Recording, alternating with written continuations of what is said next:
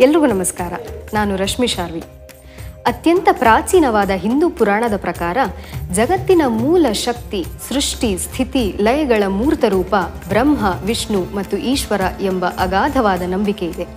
ಈ ತ್ರಿಮೂರ್ತಿಗಳ ಅಷ್ಟೂ ಗುಣಗಳನ್ನು ಹೊಂದಿರುವ ಏಕೈಕ ಶಕ್ತಿ ಗುರು. ಕಲಿಕೆಯ ಅವಶ್ಯವಿರುವ ಎಲ್ಲಾ ಜಾಗದಲ್ಲಿ ಗುರುವಿರ್ತಾನೆ. ಮನೆಯೇ ಮೊದಲ ಪಾಠಶಾಲೆ ಜನನಿ ತಾನೇ ಮೊದಲ ಗುರು ಎಂಬ ಕವಿವಾಣಿಯಂತೆ ಕಲಿಕೆ ಅನ್ನೋದು ಮೊದಲು ಮನೆಯಲ್ಲಿಯೇ ಪ್ರಾರಂಭವಾಗುತ್ತೆ. ಪ್ರಕೃತಿಯಲ್ಲಿ ಪ್ರಾಣಿ ಪಕ್ಷಿಗಳು ತಮ್ಮ ತಾಯಿಯನ್ನು ಆಹಾರ ಪದ್ಧತಿಯಿಂದ ಬೇಟೆಯವರೆಗೂ ಅನುಕರಿಸುತ್ತವೆ. ಅಲ್ಲಿಯೂ ತಾಯಿ ಗುರುವಾಗುತ್ತಾಳೆ. ಪ್ರಕೃತಿ, ಪರಿಸರ, ಅನುಭವಗಳೆಲ್ಲವೂ ಗುರುವಿನ ಸ್ಥಾನದಲ್ಲಿದ್ದು ಸಾಕಷ್ಟು ಪಾಠ ಹೇಳಿಕೊಡುತ್ತವೆ. ಚರಾಚರ ಜಗತ್ತಿನ ರಹಸ್ಯವನ್ನು ತೋರಿಸಿಕೊಡುವ, ಅಜ್ಞಾನವೆಂಬ ಕತ್ತಲೆಯಿಂದ ಜ್ಞಾನವೆಂಬ ಬೆಳಕಿನತ್ತ ಕರೆದೊಯ್ಯುವ ಗುರುವಿಗೆ ನಮಸ್ಕರಿಸುತ್ತಾ ನಾವು ಹೇಳೋ ವಿಷಯಕ್ಕೆ ಬಂದ್ಬಿಡ್ತೀನಿ. ನಾನು ಹೇಳ ಹೊರಟಿರೋದು, ಸಹಸ್ರಾರು ಶತಮಾನಗಳ ಗುರುತತ್ವವೇ ಮೂರ್ತಗೊಂಡಂತೆ, ಈ ಶತಮಾನದ ಆದಿಯಲ್ಲಿ ವೀರಾಪುರವೆಂಬ ಪುಣ್ಯ ಗ್ರಾಮದಲ್ಲಿ ಅವತರಿಸಿದ ಒಬ್ಬ ಮಹಾ ಗುರುವಿನ ಬಗ್ಗೆ. ಹೌದು ಇಷ್ಟಕ್ಕೂ ನಿಮ್ಮನ್ನ ಯಾವ ಜಾಗಕ್ಕೆ ಕರೆದುಕೊಂಡು ಹೋಗ್ತೀನಿ ಅನ್ಕೊಂಡ್ರಿ? ಬನ್ನಿ ಖುದ್ದಾಗಿ ನೋಡಿಯೇ ಬಿಡೋಣ.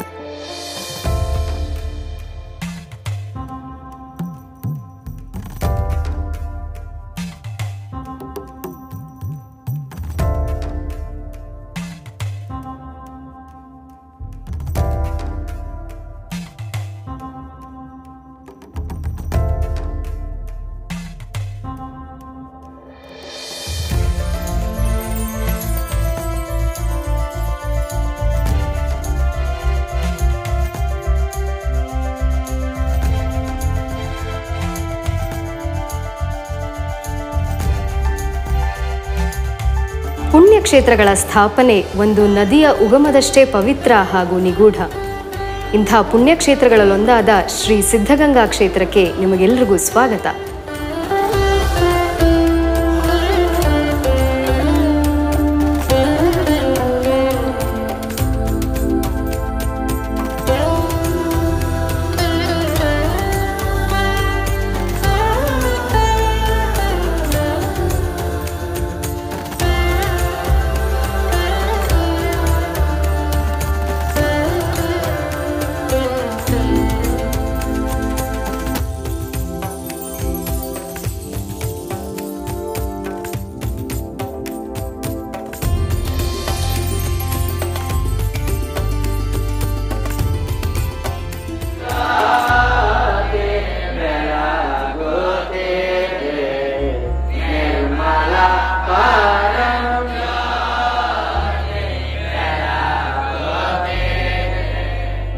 ಈಗ ಶ್ರೀ ಸಿದ್ಧಗಂಗಾ ಕ್ಷೇತ್ರದ ಧ್ಯಾನ ಮಂಟಪದಲ್ಲಿದ್ದೇವೆ.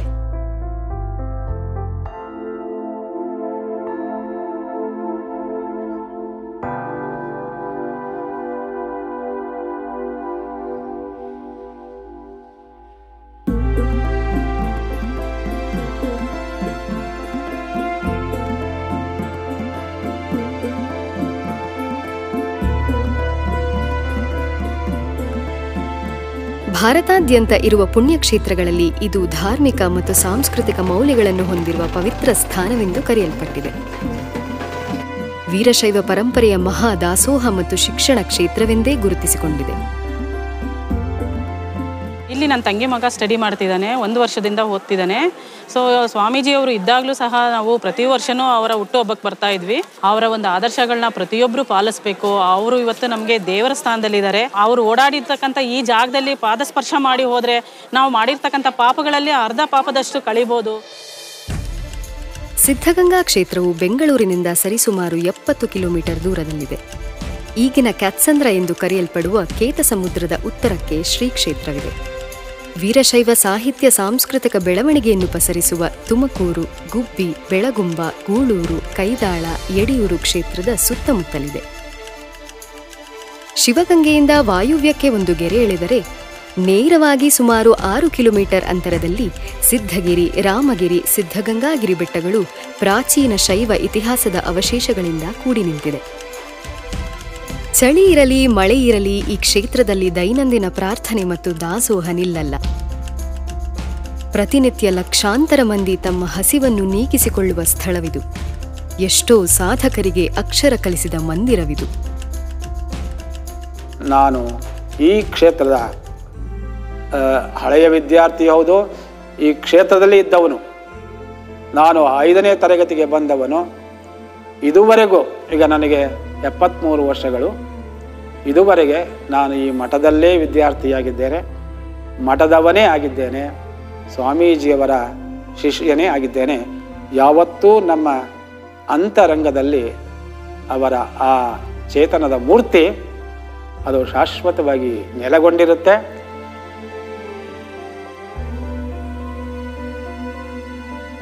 ಅಂದ ಹಾಗೆ ನಿಮ್ಗೊಂದು ಪ್ರಶ್ನೆ. ನಿಮ್ಗೆ ಯಾವಾಗಲಾದ್ರೂ ಅನ್ಸಿದ್ಯಾ ನಾವು ಪುಣ್ಯಕ್ಷೇತ್ರಗಳಿಗೆ ಯಾಕೆ ಹೋಗ್ತೀವಿ ಅಂತ ಪವಾಡಗಳನ್ನು ಕಣ್ಣಾರೆ ನೋಡೋದಕ್ಕ ಅಥವಾ ಹೀಗೆ ಪ್ರವಾಸ ಮಾಡೋದಕ್ಕ ನಾನು ಹೇಳೋದಾದ್ರೆ ಅದೊಂದು ಆಳವಾದ ನಂಬಿಕೆ ಆಧ್ಯಾತ್ಮಿಕ ಜ್ಞಾನೋದಯವನ್ನು ಅನುಭವಿಸಲು ಹಾಗೂ ಅದರ ಆಳವಾದ ತಿಳುವಳಿಕೆಯನ್ನು ಅನುಭವಿಸಲು ನಾವು ಪುಣ್ಯಕ್ಷೇತ್ರಗಳಿಗೆ ಹೋಗ್ತೀವಿ சதுரகிரி இருந்து வந்துக்கிறோம் சிவஸ்குமார் சாமிஜிக்கு ஆசிரமத்துக்கு வந்துக்கிறோம் முதல் முதல் இந்த இடத்துக்கு நாங்கள் வந்துக்கிறோம் இங்கே நல்லா வைப்ரேஷன் இருக்குது மடத்து நல்லா அதுமாரி கிடைக்குது மன நிம்மதியாக வந்துக்கிறோம் எல்லாருடைய சிவனே போட்டி சிவா நமச்சிவாய ಯಾವುದೇ ಸ್ಥಳವಾಗಲಿ ಅಷ್ಟು ಸುಲಭವಾಗಿ ಪುಣ್ಯಕ್ಷೇತ್ರವೆಂದು ಕರೆಯಲ್ಪಡುವುದಿಲ್ಲ ಅದಕ್ಕೆ ಗುರುಗಳ ಸಾಧನೆ ಮಾರ್ಗದರ್ಶನದ ನೆರವು ಬೇಕು ನಿಸ್ವಾರ್ಥವಾಗಿ ಪರರ ಚಿಂತನೆ ಮತ್ತು ಹಿತವನ್ನು ಬಯಸುವ ಮನಸ್ಸು ಬೇಕು ಸರ್ವಕಾಲಕ್ಕೂ ಒಳಿತನ್ನೇ ಮಾಡುವ ಶಕ್ತಿ ಬೇಕು ಈ ಪುಣ್ಯಕ್ಷೇತ್ರಕ್ಕೂ ಬೆನ್ನೆಲುಬಾಗಿ ನಿಂತ ಒಬ್ಬ ಶ್ರೇಷ್ಠ ಗುರುಗಳಿದ್ದಾರೆ ಅವರು ಯಾರು ಅಂತ ನಿಮಗೆ ಗೊತ್ತಾ ವೈಯಕ್ತಿಕವಾಗಿ ಒಳ್ಳೆ ಸ್ವಾಮಿ ಸಾಧಕರಾಗಬೇಕು. ನಿಶ್ಚಯ ಬೆಳೆಸ್ಕೊಳ್ಬೇಕು. ಮತ್ತು ಸಮಾಜ ಸೇವೆ ಮಾಡ್ತಕ್ಕಂಥ ಮನೋಗುಣಗಳಾಗಬೇಕು ವ್ಯಕ್ತಿ ವಿಕಾಸ ಮತ್ತು ಲೋಕ ಕಾರ್ಯ ಒಟ್ಟಿಗೆ ಹೋಗ್ಬೇಕಂತ ಶಿವತತ್ವ ಇವತ್ತು ಮನುಷ್ಯ ಮತ್ತೆ ತಾನು ತಾನು ಇವ್ರ ಬಗ್ಗೆ ಮಾಡಿ ಸ್ವಚ್ಛ ಆಗಬಾರ್ದು. ತನ್ನ ಕೈಲಾಗುವ ಸೇವೆ ಮತ್ತು ಬೇರೆ ಮಾಡ್ತಕ್ಕಂಥ ಮಾಡಬೇಕಂತಷ್ಟೇ. ಸಿದ್ಧಗಂಗೆಯ ಪ್ರಕೃತಿ ಸೌಂದರ್ಯ ಅನೇಕ ಸಿದ್ಧಿಪುರುಷರನ್ನು ಆಕರ್ಷಣೆ ಮಾಡಿದೆ. ಹಲವು ಸಿದ್ಧಿಪುರುಷರು ಇಲ್ಲಿಗೆ ಬಂದು ಇಲ್ಲಿಯ ಸುಂದರ ಗುಹೆಗಳಲ್ಲಿ ಅನುಷ್ಠಾನ ಮಾಡಿ ಈ ಕ್ಷೇತ್ರವನ್ನು ಇನ್ನಷ್ಟು ಪುನೀತವಾಗಿಸಿದ್ದಾರೆ.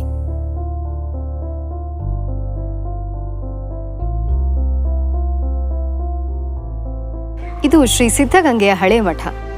ಹೆಸರೇ ಹೇಳ್ದಾಗೆ ಇದು ಅತ್ಯಂತ ಪುರಾತನವಾದುದು ಇದರ ವಾಸ್ತುಶಿಲ್ಪ ನೋಡಿದ್ರೆ ನಮಗೆ ಗೊತ್ತಾಗುತ್ತೆ. ಮಠ ಛಾತ್ರಾದಿ ನಿಲಯ ಅಂತ ಅಮರಕೋಶದಲ್ಲಿ ಹೇಳ್ತಾರೆ. ಅಂದ್ರೆ ಎಲ್ಲಿ ಗುರುಗಳು ಹಾಗೂ ವಿದ್ಯಾರ್ಥಿಗಳು ಇರ್ತಾರೋ ಅದನ್ನ ಮಠ ಅಂತ ಕರೀತಾರೆ. ಇದು ವಿರಕ್ತ ಪರಂಪರೆಯ ಮಠ.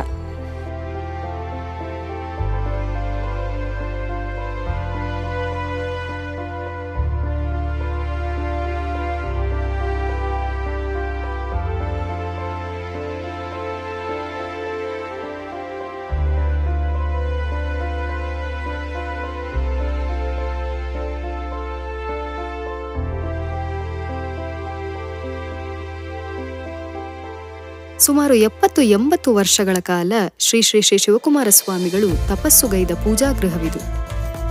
ಪ್ರತಿನಿತ್ಯವೂ ಬ್ರಾಹ್ಮಿ ಮುಹೂರ್ತದಲ್ಲಿ ಎದ್ದು ಲಿಂಗಕ್ಕೆ ಪೂಜೆ ಸಲ್ಲಿಸಿ ಶಕ್ತಿ ಸಂಚಯ ಹೊಂದಿದಂಥ ಪವಿತ್ರ ಜಾಗವಿದು.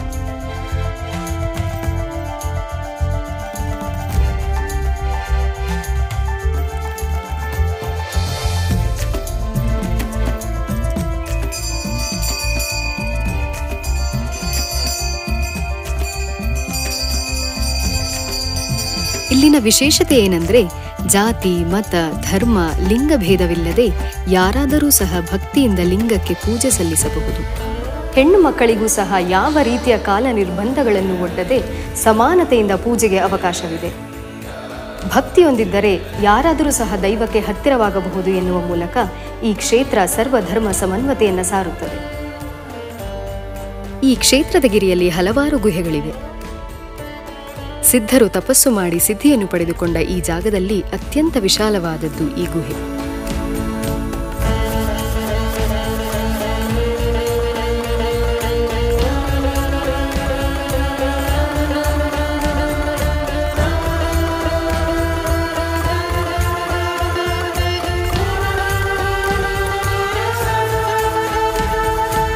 ಕ್ಷೇತ್ರದ ಅಧಿದೈವವೆಂದೇ ಕರೆಯಲ್ಪಡುವ ಶ್ರೀ ಸಿದ್ಧಲಿಂಗೇಶ್ವರರ ಗುಡಿ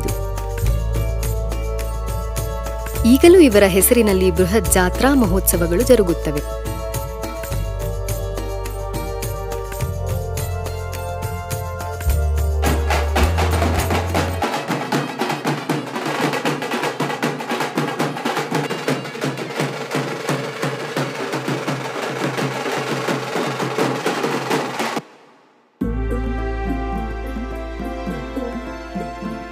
ಶ್ರೀ ಸಿದ್ಧಗಂಗಾ ಕ್ಷೇತ್ರದಲ್ಲಿ ಶೈಕ್ಷಣಿಕ ಚಟುವಟಿಕೆಗಳಷ್ಟೇ ಅಲ್ಲದೆ ಅನೇಕ ಸಾಂಸ್ಕೃತಿಕ ಮತ್ತು ಧಾರ್ಮಿಕ ಚಟುವಟಿಕೆಗಳೂ ಕೂಡ ನಡೆಯುತ್ತೆ. ಜಾತ್ರಾ ಮಹೋತ್ಸವಗಳು ಕೂಡ ಅದರಲ್ಲೊಂದು. ಅಡವಿ ಸ್ವಾಮಿಗಳ ಕಾಲದಲ್ಲಿ ನವರಾತ್ರಿಯ ಶುಭ ಸಂದರ್ಭದಲ್ಲಿ ಜಾತ್ರಾ ಮಹೋತ್ಸವ ಆರಂಭವಾಯಿತು ಅಂತ ಹೇಳಲಾಗುತ್ತೆ.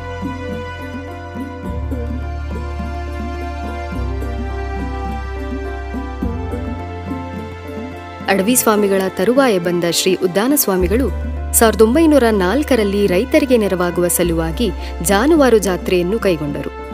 ತದನಂತರ ಶ್ರೀ ಶ್ರೀ ಶ್ರೀ ಶಿವಕುಮಾರ ಸ್ವಾಮಿಗಳು ಕೃಷಿಯ ಬಗ್ಗೆ ಅರಿವು ಮೂಡಿಸುವ ಉದ್ದೇಶದಿಂದ ವ್ಯವಸಾಯ ಮತ್ತು ಕೈಗಾರಿಕಾ ವಸ್ತು ಪ್ರದರ್ಶನವನ್ನು ಏರ್ಪಡಿಸಿದರು.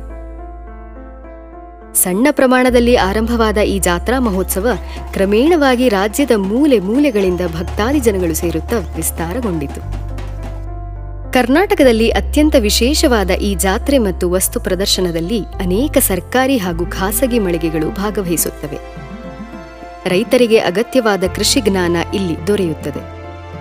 ರೈತಾಪಿ ಜನರಷ್ಟೇ ಅಲ್ಲದೆ ವಿದ್ಯಾರ್ಥಿಗಳಿಗೂ ಸಹ ವೈಜ್ಞಾನಿಕ ಪ್ರಯೋಗಗಳ ಅವಕಾಶ ಹಾಗೂ ಜನಸಾಮಾನ್ಯರಿಗೆ ಮನರಂಜನೆ ಈ ಜಾತ್ರಾ ಮಹೋತ್ಸವದಲ್ಲಿ ಸಿಗುತ್ತದೆ.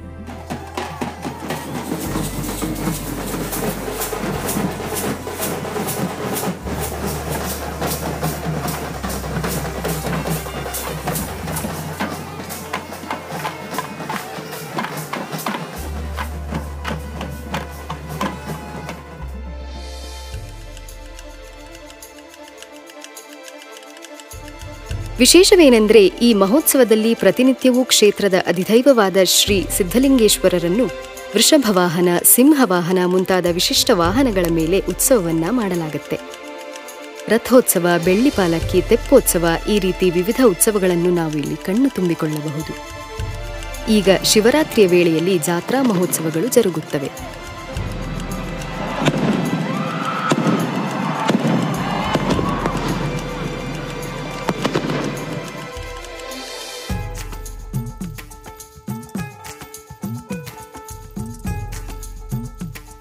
ಶ್ರೀ ಕ್ಷೇತ್ರದಲ್ಲಿ ಸುಂದರವಾದ ಗದ್ದುಗೆಗಳು, ಗೋಶಾಲೆ, ಶಾಲಾ ಕಾಲೇಜುಗಳು ಬಿಲ್ಪತ್ರೆವನ ಕಲ್ಯಾಣಿ, ಹೀಗೆ ಹಲವಾರು ವಿಶಿಷ್ಟ ಜಾಗಗಳಿವೆ. ಈ ಎಲ್ಲಾ ಜಾಗಗಳ ಕುರಿತು ಮುಂಬರುವ ಸಂಚಿಕೆಗಳಲ್ಲಿ ಇನ್ನಷ್ಟು ಮಾಹಿತಿಯನ್ನು ಪಡೆಯೋಣ. ನೋಡಿದ್ರಲ್ಲ? ಪಟ್ಟಿ ಮಾಡ್ತಾ ಹೋದ್ರೆ ಈ ಕ್ಷೇತ್ರದಲ್ಲಿ ಇಂಥ ಸುಂದರ ಜಾಗಗಳು ಇನ್ನೂ ಹಲವಾರಿದೆ.